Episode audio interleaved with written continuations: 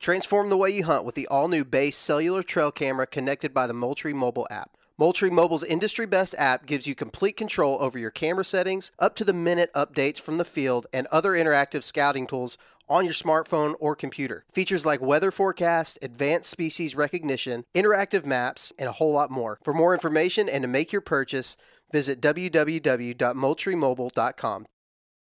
Hey guys and gals, welcome to the Oklahoma Outdoors Podcast brought to you by Arrowhead Land Company. Here you will be educated, entertained, and equipped to get more out of your outdoor experience. So hold on tight because here we go.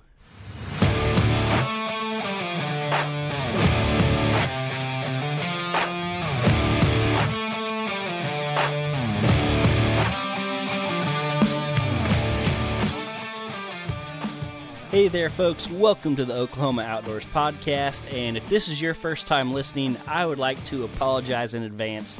This is not my normal voice. I have some kind of sore throat, strep throat, something of that matter, and it really hurts to talk. So, this is going to be a very, very short intro. Luckily, I recorded this episode yesterday, uh, kind of before this whole thing started, so I still had a voice for the interview. But, um, real quick, I do want to throw out there, uh, just because I know so many, so many people have been asking and praying.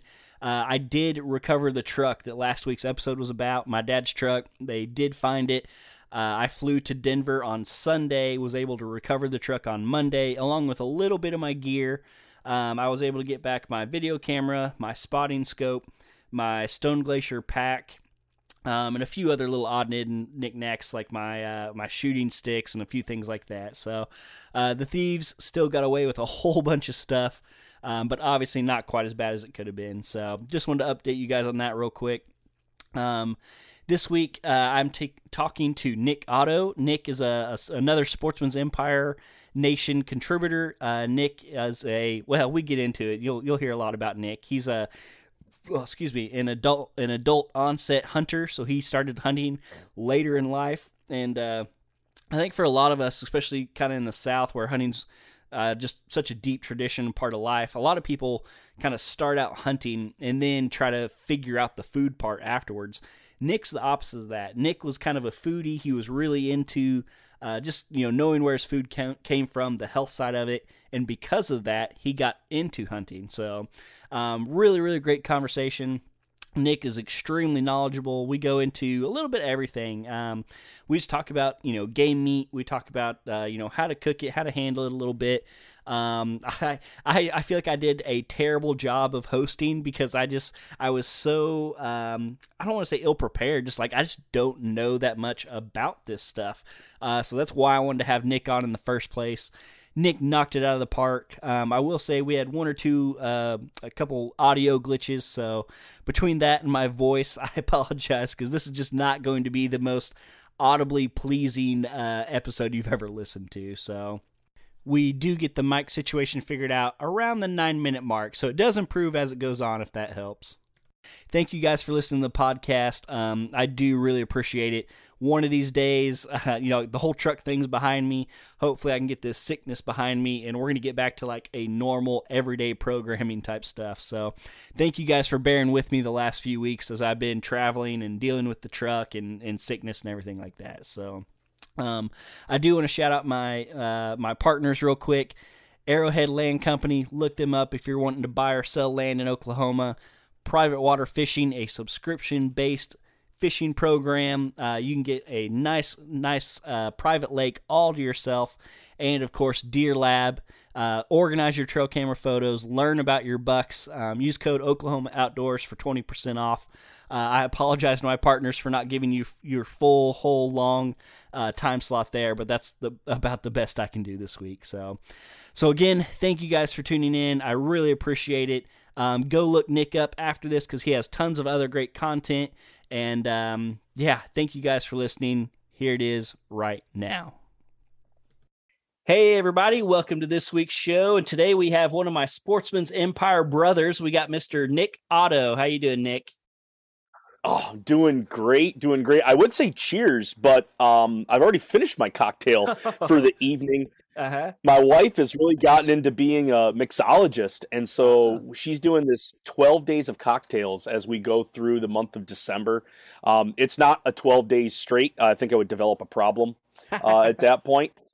But she brought me one. I haven't even got the details on it, but yeah, I was cutting up deer and here comes my boy with a cocktail in his hand and he's like mom said this is a fireside and you need to drink it and it had rosemary as a garnish like a fresh piece of rosemary mm-hmm. uh, really heavy on the grapefruit end of things hmm. um, the past couple ones she's done has been a gin this must have been like this must have been a, uh, a vodka one because it didn't hit me with all that juniper but anyway man it was a good evening i can yeah. tell you that but between how you just described your wife and what I know about you as far as the culinary side, like I just imagine every single dinner y'all have is just this crazy masterpiece we we do put on a good facade. Like, don't look behind the curtain.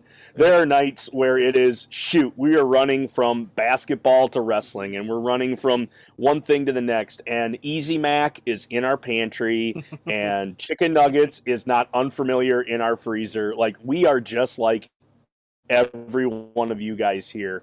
But when we get the opportunity to say, "Hey, listen." We we need to eat better than than out of the freezer as far as like the ready-made meals. We need to make our own stuff. So mm-hmm. yeah we try to when we get the opportunity take it and fully grasp it. Awesome. Awesome. I love it. Well nick before we go too far here uh, just in case somebody's listening to the show and they don't know who you are or not familiar with the show uh, why don't you just give us a quick little rundown of who you are real quick? Yeah my name's nick otto. Um, i'm a late onset hunter. I picked it up right after college uh, finally got some free time and really started looking at what I was putting on the table uh, for not only myself, but now at that point, my new wife. And how am I going to sustain this family? How am I going to uh, power this family with the food that I bring to the table? Um, started out on a charboiled grill, got really excited about grilling outside, and from there it just ventured out into man, can I be a locavore? Can I find all of my food? Within 100 miles of myself and get to know ranchers, get to know processors, get to know the slaughtermen, and just get a chance to be really entwined into that food community. And then my buddies took me hunting, and the ability to do it all myself was incredible. Uh, that first year uh, wasn't very successful, but then uh, the second year that I, I went out there with a bow, I was able to put down a little four point buck. In fact, he's uh, he's over my shoulder right now, and that little four point buck kind of started it all because when I watched him drop, he gave three kicks. It I was hooked right away because the meat that I got off of him, yeah, it, a lot of it went to burger. I was learning just like everybody else, uh, but he sparked that interest. It sparked something in me where it said, "Hey." Why don't I take this from locavore to absolutely pursuing it myself and shortening that food chain from the animal to myself at that point? And so that's where Huntivore was born. Um, I had gone from Wild Chef episode to Wild Chef episode, from podcast to podcast, and I thought, you know what? Uh, if I keep searching for this, I can't find what I'm looking for. I'm going to be that. So that's where Huntivore really took off as being an outlet for utilizing and consuming our wild game and as a chance to celebrate our hunting and fishing through those two pursuits. Man, that's awesome. Just listen to that. Like my my journey is almost the opposite. So uh, I didn't really grow up in a hunting family, but I was always obsessed with it. Uh, my dad did some bird hunting. That's kind of how I got introduced to it. And for me, like I killed my first deer, and then I was like, "Oh, now what?" Like I like it was you know you know I was I was like 15 at the time, and that was like the, the whole meat thing was like an afterthought. Um, but it's just kind of in the last few years, you know, Meat Eater had a lot to do with it. I think they've inspired a lot of people. Um, and so yeah, so I'm very excited to have you on because the last few years I've really learned that you can do it right and you can make this stuff very very edible. And so uh, uh, yeah a few weeks ago we we were both on the deer camp uh, podcast and you were talking about like some mayonnaise on steak on deer steak and i oh i was cringing. I'm i'm not a condiments guy. I, will throw this out there. I'm i'm extremely uh, an extremely picky eater. And so uh but so yeah but i'm excited uh, and i think a lot of people are too. And so so yeah, man, uh, I'm I'm gonna try not to talk too awful much. Like I want you to to inform people and do your thing. So, uh, so yeah, so you mentioned you don't want to spend too much time with this, and I completely understand. But uh, just kind of a, a, brief little basic thing. You know, what are what are some of the basics people should know when they go to handle wild game versus like you know the beef that they go get from the store? Um. So yeah, I want to skip past a little bit of the mm-hmm. field care just because um you know when when you take something in that's what you put on your table. This is this is your meat. You're not going to turn this deer in and then get better back. You're going to get back what you take to the processor. You're going to take in like what you've been hanging uh, up and going to be able to process yourself on whichever avenue you take there. So if you do a poor job in the field care or you're not quick enough to get it to the processor because you want to drive around to a few of your you know the the watering holes and you know mm-hmm. stop to get gas and just drop the tailgate to show it off to everybody. You know that's that's time you're spending getting the glory there and it's going to then come out in a sour gamey taste as people will proclaim it and that is a that is a soapbox of mine that we are we are eating a wild animal. It is not beef it is not lamb it is it cannot be compared to any other piece of domestic animal that's out there like this is its own creature. Essentially this thing has lived without needing us. Granted i mean yes okay it uh it survives in our ag fields. We do set up uh food plots we do provide mineral. Yeah we're, we're trying to grow bigger and better deer and we're trying to keep the herd healthy but at the same time that deer doesn't exactly need you. It can survive on forage. It can outrun coyotes. It can avoid predators. And in fact it it's so successful that numbers keep climbing and climbing and climbing and then that's where we come in. We have to hunt these animals. We have to bring the numbers down so they don't eat themselves out of house and home so when you are presented with this gift you've put it down i i take true reverence when i walk up either on a on a kill that i've gotten whether it's with a bow whether it's with a gun whether it's huge or small like huge reverence for this animal because now i'm blessed with not I mean I had to buy tag, but at the same time, like essentially I've been gifted this a bounty and I didn't have to do anything for it other than go shoot it. And so I feel like that sort of reverence towards what you've killed and what you've been able to to harvest.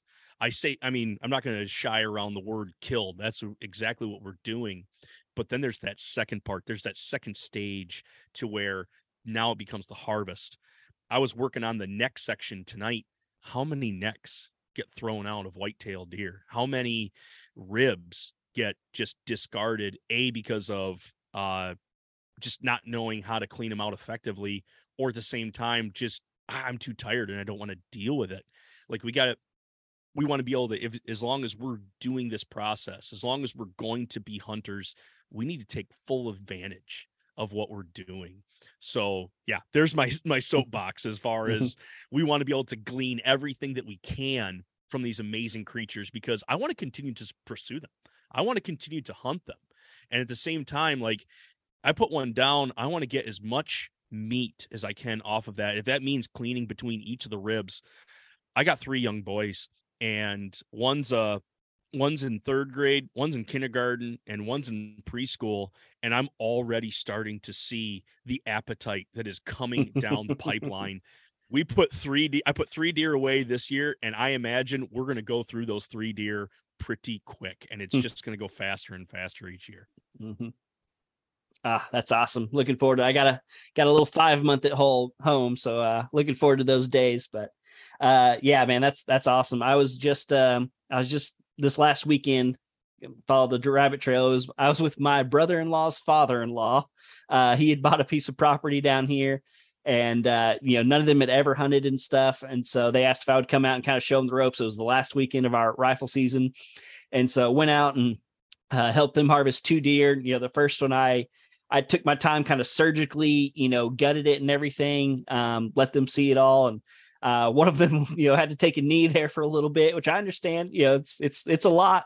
Um, and then you know we hung it up, skinned it all and stuff. I was trying to show them all the. And it, again, you know, I'm no pro, uh, but was trying to kind of show them all the the muscle groups and kind of compare it to beef. You know, like this would be your, uh, you know, your ribeye and all that stuff. Um, and then yeah, for lunch. I uh, I cut up a little bit of the back strap and throwed it on the, the fryer and and I could tell like uh, I could see the hesitation like like I you know I think all of them had tried venison before. It, it wasn't necessarily like the the venison. It was just like they just watched this thing you know perish and they watched it get cut up and so uh yeah it was very interesting but uh man I mean like like just like yourself there's tons of people getting into it um, there's lots of people getting into it for the right reasons. Um, so yeah, I'm I'm excited. But uh, man, like, where do you want to go from here? Like, where? How do you want to educate people? I feel like I'm doing a terrible job as a host, but I, I just really want to get the most out of this. Gotcha. Let me put my yeah. I'll take off my my hunting hat and I'll throw okay. on my educator hat. Yeah. Um. When when I approach when I when I approach using the animal, mm-hmm. um, one thing that that I've I've learned actually through processors and then just as much information I've been able to glean either from a book or from uh, YouTube is that uh, muscles are used for different reasons. And some of them are powerhouse muscles, some of them are stabilizing muscles, and some of them are going to uh, basically control some of the inside functions of the animal. So each has its own kind of particular use. And I say this out, and, and as people are hearing this, they're like, "Well, duh, that's that's how like the legs are not they're going to do the same thing as necessarily as the backstrap." But then at the same time, like, well, then let's take that when we when we start to use our venison, when we start to use the pieces of the venison, let's use it according to how it has been used in the field. There's a term that uh, that butchers will use and of like tenderness and flavor that both of those go down the further you get away from the horn and the hoof. So again, they're talking about a beef at this point where your most flavorful pieces, because of the amount of work that's going on, because of the amount of nutrient that has to go to those specific muscles is going to be housed in these areas. So you're going to find a shank has far more venison flavor than your backstrap. And probably your most mild piece of meat and tenderest is going to be those inside tenderloins. Those are stabilizers. They kind of keep the animal in a straight line. Same thing with the back straps. That's where you're going to find your milder flavors, and that's where you're going to find uh, your most tender cuts. But then beyond that, you work out away from that, and then you get into the hind legs, larger muscle groups, more work being done in those. You're going to have more sinew and more connective tissue, and so you're going to have to deal with a little more toothiness when you're using those muscles. Same thing with the shoulders. Now, shoulders, they they offer more of a directional aspect, a lot of smaller muscles interconnected because they take much they do the backs. So now you have a little bit more addition additional sinews, you have a little bit more additional silver skin, but at the same time, because the work you get more announced venison flavor. You can't disguise that necessarily as much as you can with uh, with some of the more milder cuts. And then we get down to the shanks. And the shanks, because they're like, I mean, pretty much eh, the hoof is the only thing separating them from the ground. They're going to offer the most toughness. They're going to offer the most flavor. And actually, that, that's where my favorite cut comes from, is where I get to actually taste the animal. And that's so it's amazing what a slow braise and knowing that those sinews, that collagen, that uh, connective tissue is going to dissolve, and that meat is going to render itself so velvety smooth because I give it a braise for you know eight hours, or I put it into uh, a crock pot while I'm at work, or in the case of folks that do have an Instapot, cutting those in half, throwing those in the Instapot, and give that a good you know 70 60 to 70 minutes in a high pressure situation you pull those out and you turned what normally you could bounce off the ground into something that would just melt in your mouth. And it's all that I can't treat it the same way that I would a backstrap. Mm-hmm. Now that's a very drastic situation that I'm going with, but what that does for us is it gets us to identify muscle groups or particular muscles and use them according to their design rather than try to fit them into the box of of the dish that we want to create. Um, so when I go to the freezer and I want to make something, I'm looking not to the cookbook first to then try to slot in a piece. I'm going to look to the freezer and I'm going to pull that out. And if it's a shoulder blade, well, we're going to have dinner with this tomorrow because it's going to take me a while to thaw this out, then be able to cook that down. But if I pull it out and it's, uh, you know, a neck roast, or excuse me, not a neck roast, uh, a neck fillet, uh, that's one of those little cuts that I have found. It's essentially the extension of the backstrap up into the neck portion of the deer. And if you follow that up and you're able to peel that out and hold that back, it's just essentially the backstrap with just a little bit of toothiness to it. And if you don't mm. mind having just a little bit firmer meat, I tell you what, that is a gold nugget that I think people leave uh either goes into grind or goes into uh some sort of crock pot, which is totally fine, but uh, just to glean that piece out and then use it towards its function as opposed to like well grind it all and then we can make burgers i mean mm-hmm. burgers are universal grind is amazing uh but at the same time like pulling out these little pieces here and there using them how they're supposed to be used i think that's going to take a, let us take full advantage of whatever critter we're taking mm-hmm. man that's so interesting because i uh, i'm just sitting back here and you know thinking of every deer i've ever you know uh cut up and uh, yeah, so I remember I watched, I think it was Outdoor Edge has like a video, like a how to butcher video that I watched years and years ago. And uh, you know, he was talking about like on the front shoulder, you know, I and I've I've heard this from processors, you know, processors are going to basically grind the entire front shoulder.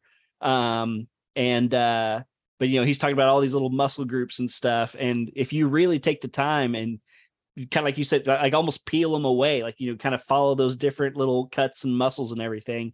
Uh, you can get some pretty incredible chunks of meat. But I also think, like again, just kind of going back through my memory of all these other times, uh, you know, keeping those uh, basically like knowing what you have, you know, because I remember. Uh, I, I butchered an entire deer by myself one time. I mean, really took my time and cut out all those different muscles but then I just kind of all, you know, I threw it all into different Ziploc bags and and freeze dried it or whatever. And so yeah, I just take out this random thing like, well, what do I want tonight? You know, do I want to cook this on the Traeger? Do I want to throw it on the stove? Um, so yeah, like uh, uh, labeling and organizing, I could see really plays a big part in this. Yes, yes. Um, also, be very conscious of what you're labeling give yourself some notes on there too is mm. you know you're talking about a shoulder um i'm writing on there like even like which specific part of the shoulder is it the blade is it the is it the humerus bone or the the mid mid roast as i end up calling that um and if you happen to like ah, shoot how do i have how do i need to cook that again? Uh throw throw a couple notes on there. I mean you're you're going to be there at the vac machine or you're going to be there rolling the butcher paper for, for a while Mm-hmm. Um, also, the other thing too is keeping an eye on what the labeling is. If you forget which guy uh, is labeling and you leave him alone for too long, he can get very creative with the labeling that happens. uh, we just got done with a large group butchering party, and there was a lot of things that were labeled, yeah, very, very creatively. I think cat number three was uh, used a couple of times.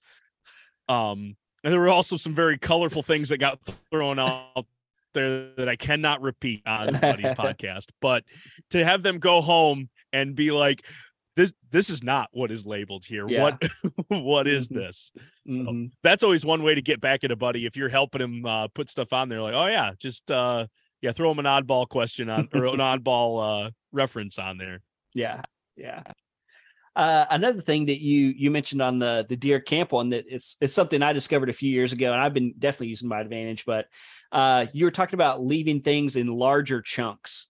Uh, you know, not like just sitting there and cutting all your steaks, you know, right off the bat.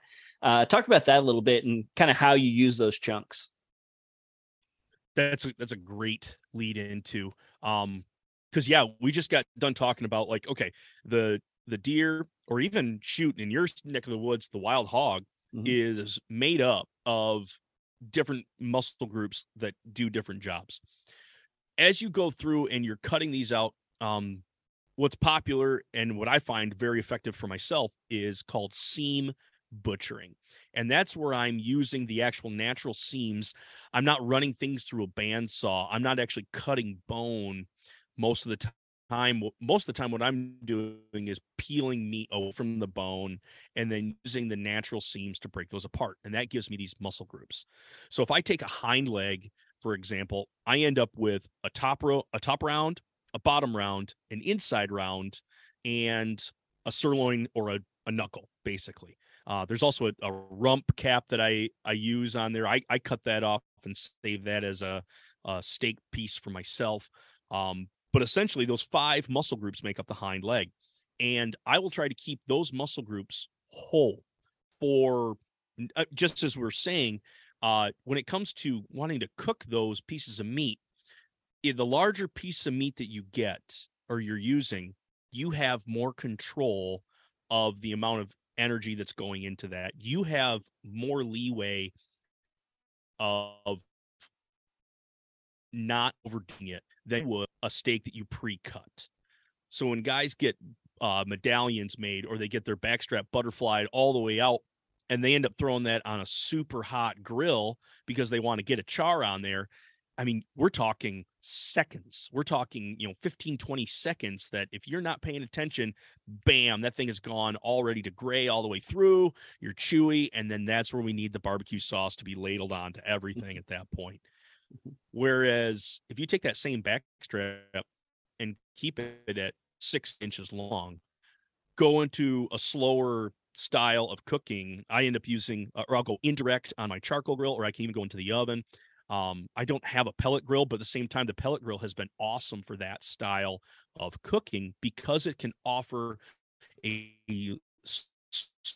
slower to that and help a little bit of smoky fur on as well. But doing it that way, you're going to basically widen that bullseye when you're making a piece of steak. And I say bullseye as in uh, your desired, uh, basically doneness of steak. If you want medium, and you you go straight to the grill with it on a smaller piece, it's really hard to to get that all medium all the way through. You end up with a a well done, and then it works its way to yeah, well, uh, medium well, you know, and finally it works its way down to what your desired doneness was supposed to be. By going with uh, a larger cut of meat, you can help widen that bullseye so you get more of that desired medium that you were looking for, or medium rare, whatever you're looking for at that point. Uh, because it's a bigger piece and it's going to take longer for that for stuff happen that you can be on top of it. Personally, what I also like about keeping things big as well is it offers me versatility. Uh, being up here in Michigan, um, it does get cold, so having a roast is a good thing. Uh, I can turn my oven on without having to torch my house up and it's you know, a window try and out from the kitchen. Um, we we do a lot of braising, uh, either in a Dutch oven or a crock pot or, or anything like that. Like pot roast is a, a way of life up here because February comes and man, I talk you talk about dark days. You need something warm. You need something uh, fulfilling just to get you through uh, that tough time. But then it's but then if I decide, hey, I want to make jerky, and I take that top round, which has very long muscle uh, fibers, which uh, has large, I mean, not only long, but large muscle fibers. I cut that with the grain. I can end up with some amazing long pieces of jerky that when I, I bring that to places, people like, man, you old roast jerky. But with those long pieces, I'm able to really enjoy what I get, and I get a high yield from that because I'm using that large muscle group. Um, so yeah, it's definitely not going to waste. But what it does is it gives me versatility. So some things I want to keep whole. Some things, hey, we only need to make some steaks from it. I pull out one piece of of uh, a large, you know, a large muscle group. Say it be the bottom round. We're going to make Swiss steak. I can then pull that out, cut that into the individual steaks. Let's say I only need three or four. I can save the other section for something later in the week. I wouldn't necessarily refreeze it at that point, but hey, I can now diversify what I'm getting from one cut. Gotcha. Gotcha. Yeah, I was definitely that uh throw it on the grill guy, get it super dry. And the other part of me, Mm. like, you know, there was also like a fear there of like, oh, this is wild game. And so I felt like, you know, I had to char it or burn it or cook it all the way through. Uh, because like, you know, I was where I was like, oh, diseases and stuff like that. So uh maybe maybe that might be a good thing for you to talk about, like just for people's peace of mind, like can you cook this stuff like you're saying medium and and maybe even medium rare or something like that Yes, for venison. Mhm. Um there are there are parasites, there are ailments, there are things that we need to watch for uh when we are processing our own or even to get information from the processor. I mean, we have a tuberculosis zone here in Michigan. We have a CWD zone in Michigan that these are things that essentially we now have to live with whenever we end up taking an animal down this is just the ugly nature of things um, that we have to to watch out for um, i mean shoot neighbors to the south of us in ohio are dealing with a huge outbreak of ehd i'm sure oklahoma gets their bouts of that as well. Uh, but even on top of that you do you have you have tapeworms you've got uh, different ailments that that these animals do end up going through. One way that you can alleviate some of that without having to cook it necessarily on the back end uh, all the way through is that time in the freezer is going to kill the parasites. Now let me let me back up to say like I mentioned diseases and those any time in the freezer is not going to kill those things. You're not going to solve EHD, tuberculosis, or uh, CWD with time in the freezer. That is that is a non-consumable at that point. Shoot with CWD, you could throw it in an incinerator, and you're now you just gave the incinerator CWD basically because it's you can't kill it. It's never gonna die. Um. So, but those things. But then when we get to like the stuff that's in the meat, say a parasite, um, that's gonna spend some time in uh in the freezer. A week is gonna do good. Week two week gonna do um because we are eating meat from the wild there's automatically a little bit of a risk at the same time i don't know when the last time wild game was recalled much like meat out of a processing plant has Mhm. been recalled that Yeah. there's a risk just consuming any sort of meat Mhm. um so handling it with a lot of care keeping things cl- keeping things clean and keeping things cold is going to be your best friend um, up until the time that you get to cook um, and i i do i take that to heart as well because I as, as i try to reach out as far as i can uh, on the culinary side i'm going to do some adventuring i'm going to do some things that offer a little bit of risk that do they, they get me really excited. Uh, i made venison tartare literally uh, raw venison that I consumed with my wife and I. I wasn't feeding any of the boys. We're not going to worry about that right now. They would have turned it down anyways. But there was a whole procedure that went with that. I froze it for a week. And then when I unthawed it, I kept it as cold as humanly possible. And then there's a whole procedure that as you're mixing up your aioli, there's a salt. I mean, you're salting this as you're going along with. There's capers that are put in. So there's a sodium element that's not going to let uh, bacteria form uh, as you're basically making this and then consuming this. And at the same time, it's one of those like you make it, you eat it. You don't in the fridge and let it in a tub for three days and come to it. It's no, no. It's this is a, an eat now and uh, don't eat later. Basically, pitch it after after you're all done with it. Mhm. And I mean that goes for for I guess any any meat that you're making. You gotta once you cook it up and once you start to consume it, you enjoy it. Enjoy it now because it does have a finite life. You can't live in the fridge for forever at that point, um, because then you're going to deal with with a whole bunch of other stuff at that point as well. So, yeah, with venison, obviously there's going to be a little bit of risk, uh, but you can find ways like keeping it in your freezer for two weeks, you know, week, two weeks, um, before you go after that. That can help alleviate some of that uh, angst when it comes to parasites. In your neck of the woods with wild with wild pigs, I mean that's that's going to be a 165 thing. Mm-hmm. I if you bring everything up to 165, uh, that kills most parasites and most organisms that live inside of things. Uh, shoot, I mean uh, the uh, trichinosis is what I'm thinking of specifically.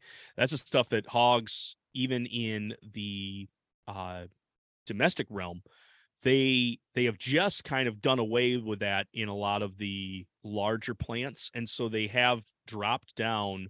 At least I think it was the FDA. They dropped down the cooking uh, temperature to 145 hmm. uh, for pork. And at the same time, I mean that's relatively new.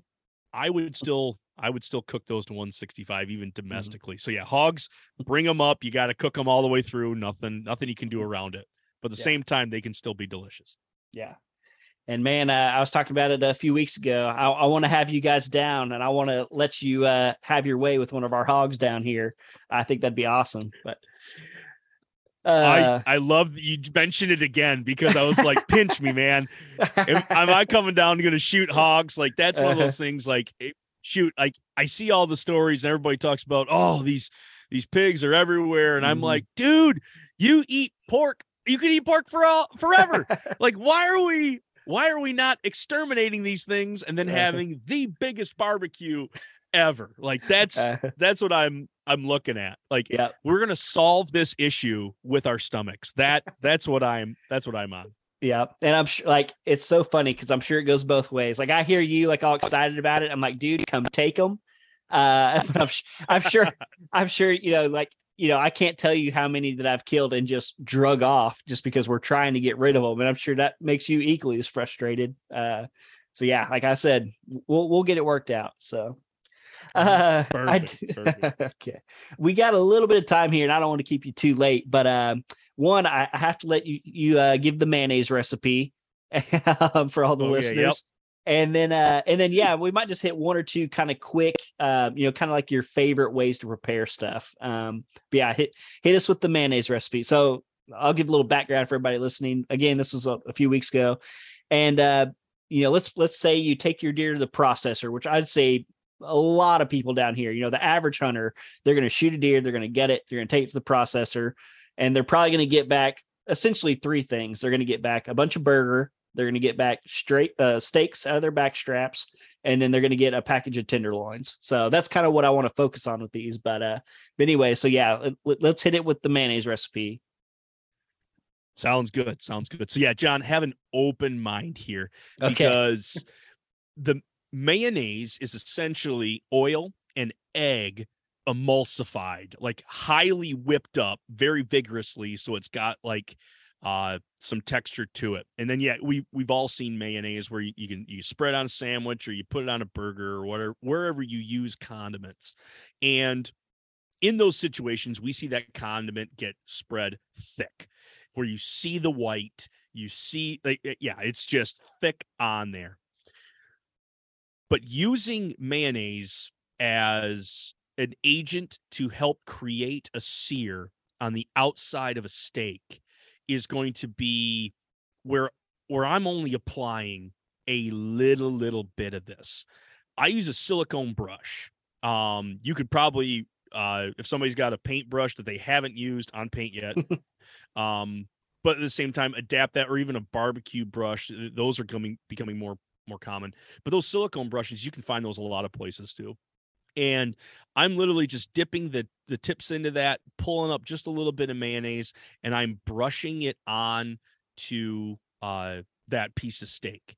And I'm doing it specifically with venison because um, if you use oil, so that's that's been what people have done in the past, and when you spread oil onto it, that oil is going to come up to heat very quickly.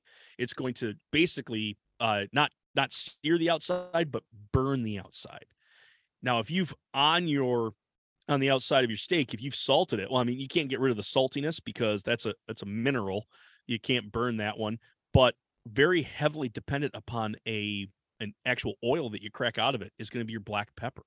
You can scorch that and essentially undo black pepper. Uh, garlic, very finicky when it comes to ex- like releasing its flavor. It can be so good when it's been roasted, but it can be super bitter and tannin like when you scorch garlic. So you hit that uh, with oil on your seasonings, you throw that on the grill, you're immediately going to super high temp and you're going to scorch that. And so even though you've put pepper on there, you're not going to taste it. Um, at that same point, if we go to using these medallions or using this butterfly, it's going to help accelerate that that temperature up very quickly and that's going to then take your take your little medallion and scorch it on the other side of it and so you know you've gone to gray and we're back to the barbecue sauce and slathering that on top at the end. But what the mayonnaise does is it doesn't accelerate near as high and so by brushing that on there and using that emulsified oil and uh, that yolk that's in from that egg there that's actually going to brown that's going to go through that maillard reaction that we want to have happen. That's that crispiness that we get either on toast or a fried egg or that desired crust that we get on a steak. That's going to mimic that on our piece of venison. So when I hit the Blackstone, when I hit the charcoal grill, when I hit something that's offering direct heat, it's going to go through that reaction first before it goes to the gray and before it goes too high. And that what that's going to do is just get me the crust that i'm looking for. So when i do serve it up people see this amazing presentation they're to their eyes automatically are like mm, this is delicious. It's not those uh feelings from a long ago where it's gray it's rubbery like now we have a crust we've got a crispiness and then when i cut into it i have red showing that it's going to be like man this is like a legit steak. This doesn't. Are you sure this is venison? Are you sure this is from a deer? Because every other deer I've seen is gray. No, no. This is how venison was supposed to be done. It's supposed to have a crispy outside. It's supposed to have a red inside, and that little bit of brushed on mayonnaise is going to get you to that point. All right, I believe you. I believe you. It, when you when you go into all that detail, it made a lot more sense, and uh, it sounds a lot more appetizing. So I'll believe you now. Yeah. Uh, I, I I got to ask this though. Do you can you use that same trick, or would you use that same trick on beef? Because beef has fat um ingrained, has marbling already in there. You don't need to do that on beef. Mm-hmm. When I do a ribeye, man, I don't. I put the seasoning on there. I don't even oil it. I just have my either it's on the grill or it's on a dry, or a uh, dry cast iron you put that on there, and all that beef tallow, all that beef integrated fat is going to render out, and that's going to start doing your Maillard uh, reaction right there. It's built in. I mean, the the beef process, as far as that way, has gone just perfect when it comes to to making those steaks. And uh, yeah, when when my wife and I do steak night, when we're like, all right, it's beef, we're splurging, we're going prime, we're going, mm-hmm. uh, we're getting the good stuff. We're gonna go get a ribeye. Um, she doesn't even like filet mignon. It's less, it's not enough flavor for her. Like we go mm. straight for the premier cut, mm-hmm. and having that ingrained fat, even in a, a lot, even a you know a sirloin, which is pretty lean, even on beef, that's still going to be able to have that marbling that's going to be worked its way uh, out of there. So yeah, beef doesn't need it, and that's the beautiful thing about it. But when we treat the venison like we do the beef, that's where we run into our complications. So yeah, you get a cattle guy that's trying to cook some venison having a tough time. It's because yeah, it's it's two different. Yeah, he's raising his hand already, John. That's me. It's it's two different animals, John. I know. I know we got to go. Maybe we, we got to go back to uh, biology here for you. But it's just to see that play out and to know again, like I got to treat this animal differently because it is differently. And mm-hmm. those little tricks of like, hey, if I need a sear on something that is super lean. Adding that little bit of mace too as well. Even on my back straps, the longer pieces, once I go with a low, slow heat on those, I it's referred to as a, a reverse sear at this scent. So I cook the inside to my desired temperature. I then brush on that mayo on the outside, add my seasonings on, and as my lodge cast iron is just like ripping, I drop that and roll that around, and it just crispens up mm. beautifully. Where if I did that without it, I would just basically yeah char the snot out of it, and then at that point, it's not not any good for anybody. Maybe the dog. The dog would enjoy it. gotcha. Man, I, I've I've already learned so much. I wish I would have been taking notes of everything that I'd learned during this. So yeah, really appreciate it. Um, I definitely owe you a hog hunt now. That's all I'm saying. oh yeah. I got one more quick one for you. Uh, my favorite, yeah. my I think everybody's favorite, the tenderloins. Like, uh, like I love a good backstrap. Everybody does, but I think people who really know deer, especially people who like do stuff themselves, they really know the tenderloins where it's at. So, real quick here in these last couple minutes, give us uh, your favorite tenderloin recipe. Oh man, um, yeah, I'll just do a quick shout out. I I can't uh have everybody do it, but if you if you get the cojones and you want to totally impress somebody on a date night, you just want to blow them away, or you just want to have that uh, upper echelon of presentation, try the tartare. And yes, you're going to be consuming raw venison at that point, but at the same time, there's a there's a million videos that are out there on making it. If you follow it step by step, you're going to come up with something great. Um, but then again, that's like that's something that's like way above level. Um, but for a for a normal tenderloin, again, I, I go back to like this creature, it it's a piece of creation. It survives on its own, like it's almost it's almost perfection. So I'm not going to want to alter this thing very much. I'm going to peel that out. And as soon as I peel that out, it, it, you don't even need to age that specific piece of meat for very long shoot, it's almost one of those things like as soon as you put it down, I would get it out just to maintain that you having to scrape off any dried uh, flesh that would be on the outside of that or get that um, little bit of cap. Just just pull them out. Salt, pepper, garlic powder, or even uh, minced up garlic. I would stick super easy. I would or in super. Uh, what do I want to say? Unabrasive because I want to taste the venison. Uh, it's going to be super mild anyway, so it only needs those little bit of thing or a little bit of spices on there just to get my my palate rolling. And kind of like with that, it's even too small to go with a reverse sear. It's got to be just a forward sear on this, so you get get it on the grill. Maybe splash a little bit of the mayonnaise on there if you really want that char, but it's literally seconds that I'm going to be putting that on there. 45 seconds on one side, 30 seconds on the other pull that off and just enjoy the tenderloin for what it is. Don't don't try to doctor up that piece of meat too much. Just enjoy it as a venison backs or excuse me venison tenderloin.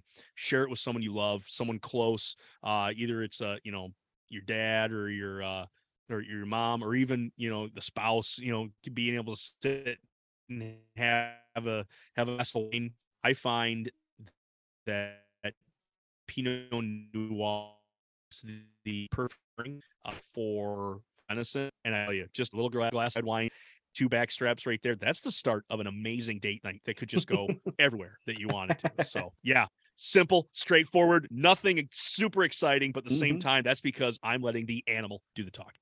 Yeah, yeah man, I realized I should have had my brother on here instead of me because he is extremely adventurous when it comes to food. Uh, he he was in the army. He lived in Germany and Italy, and he he did all the tartar and and uh, the sausage in Poland and all that stuff. So I, am definitely the boring one uh, when it comes to food. But Oh man, Nick, this has been great. Uh, real quick before I let you go, I want to make sure uh, if people are listening to this and they've never heard of you, I want to want them to be able to find you. So, uh, social media, podcast, give us everything. Where do people find you? Gotcha. I'm doing a lot of communication through Instagram right now. Um, I'm also on Go Wild, but my Instagram handle is at Huntivore. And on there, I'm trying to share real I, am just basically sharing everything that i'm doing. So if i'm doing something with venison or i'm doing something um, with wild game specific even if it's just something domestic that we can apply i'm trying to throw it on a story. I'm trying to lay out what i'm doing. Um, i i have really zero pride when it comes to uh, throwing out even the stuff that doesn't work. I'll make sure to let you know that my dog ate well because i had a recipe not go the way that i wanted it to. But I want us to all be able to use our stuff effectively, use our stuff to the the utmost um, potential that we can. So that's where I share a lot of my stuff right there is through through Instagram. Feel free to DM me. Um, I love questions. I love answering, and I love when people just send me pictures of what they're making. If you try something super awesome and it turns out, shoot it to me. I'd love to see it. I'd love to ask you some questions on that. Um, but yeah, at Go Wild is just at Nick Otto. Um, I've got on as far as the trophies go, I have a lot more of the the food trophy pictures on there. I don't have a ton of like actual like big noteworthy trophies, but shoot, I'm not a I'm not a rat guy. I'm all about the meat. Mm. I guess that could be uh that could be said other ways as well. But anyway, that's where I'm where I'm at. Um but then yeah, I'm also part of Sportsman's Empire. I uh I guess I'm the food guy here. And so my my podcast is bi-weekly right now. So every other week I, I put out a nice long podcast. Um, and I, I do, I just talk wild game. Currently it's been a lot on venison. Venison is king around us. Uh, but at the same time, busting and doing some more work with some waterfowl and trying to do some different things with with fish. Um, I know ice fishing is going to be coming up here soon after the holiday. Once what's that? Enough ice. Yeah, exactly. what's ice for you? uh, anyway, but so. get a chance to just play with anything that we can chase. That's that's what the Huntivore is all about. Awesome. Awesome, man. Yeah, for anybody listening, go check out my uh, Sportsman's Empire brother and the rest of the network. And uh, man, Nick, I appreciate this so much. Like I said, I, I, learned a ton, and so I'm very, very excited to go try some of these things. So we still got about uh, what's today? Today's the uh, we got almost actually we have over a full month of season left so got a few more does to put in the freezer. Uh, i'm going to take out all my frustration on the elk on their cousin the white-tailed deer and so i'm about to go get after them good deal. Yeah mm-hmm. hey if it's brown it's down. I mean mm-hmm. shoot i wear that badge all the time. Like I know we talk about um we got some guys here on our nation who excuse me on our empire that are just absolute big buck killers. They know the strategy. They know how to put things uh, just in the right, just get all their pieces and ducks in a row, and to have these massive animals come walking by them. Shoot, even just the way that you handle your property, John. Mm-hmm. I just, I'm so impressed with the strategy that eh, that you use to that, and I try to glean as much of that information as I can.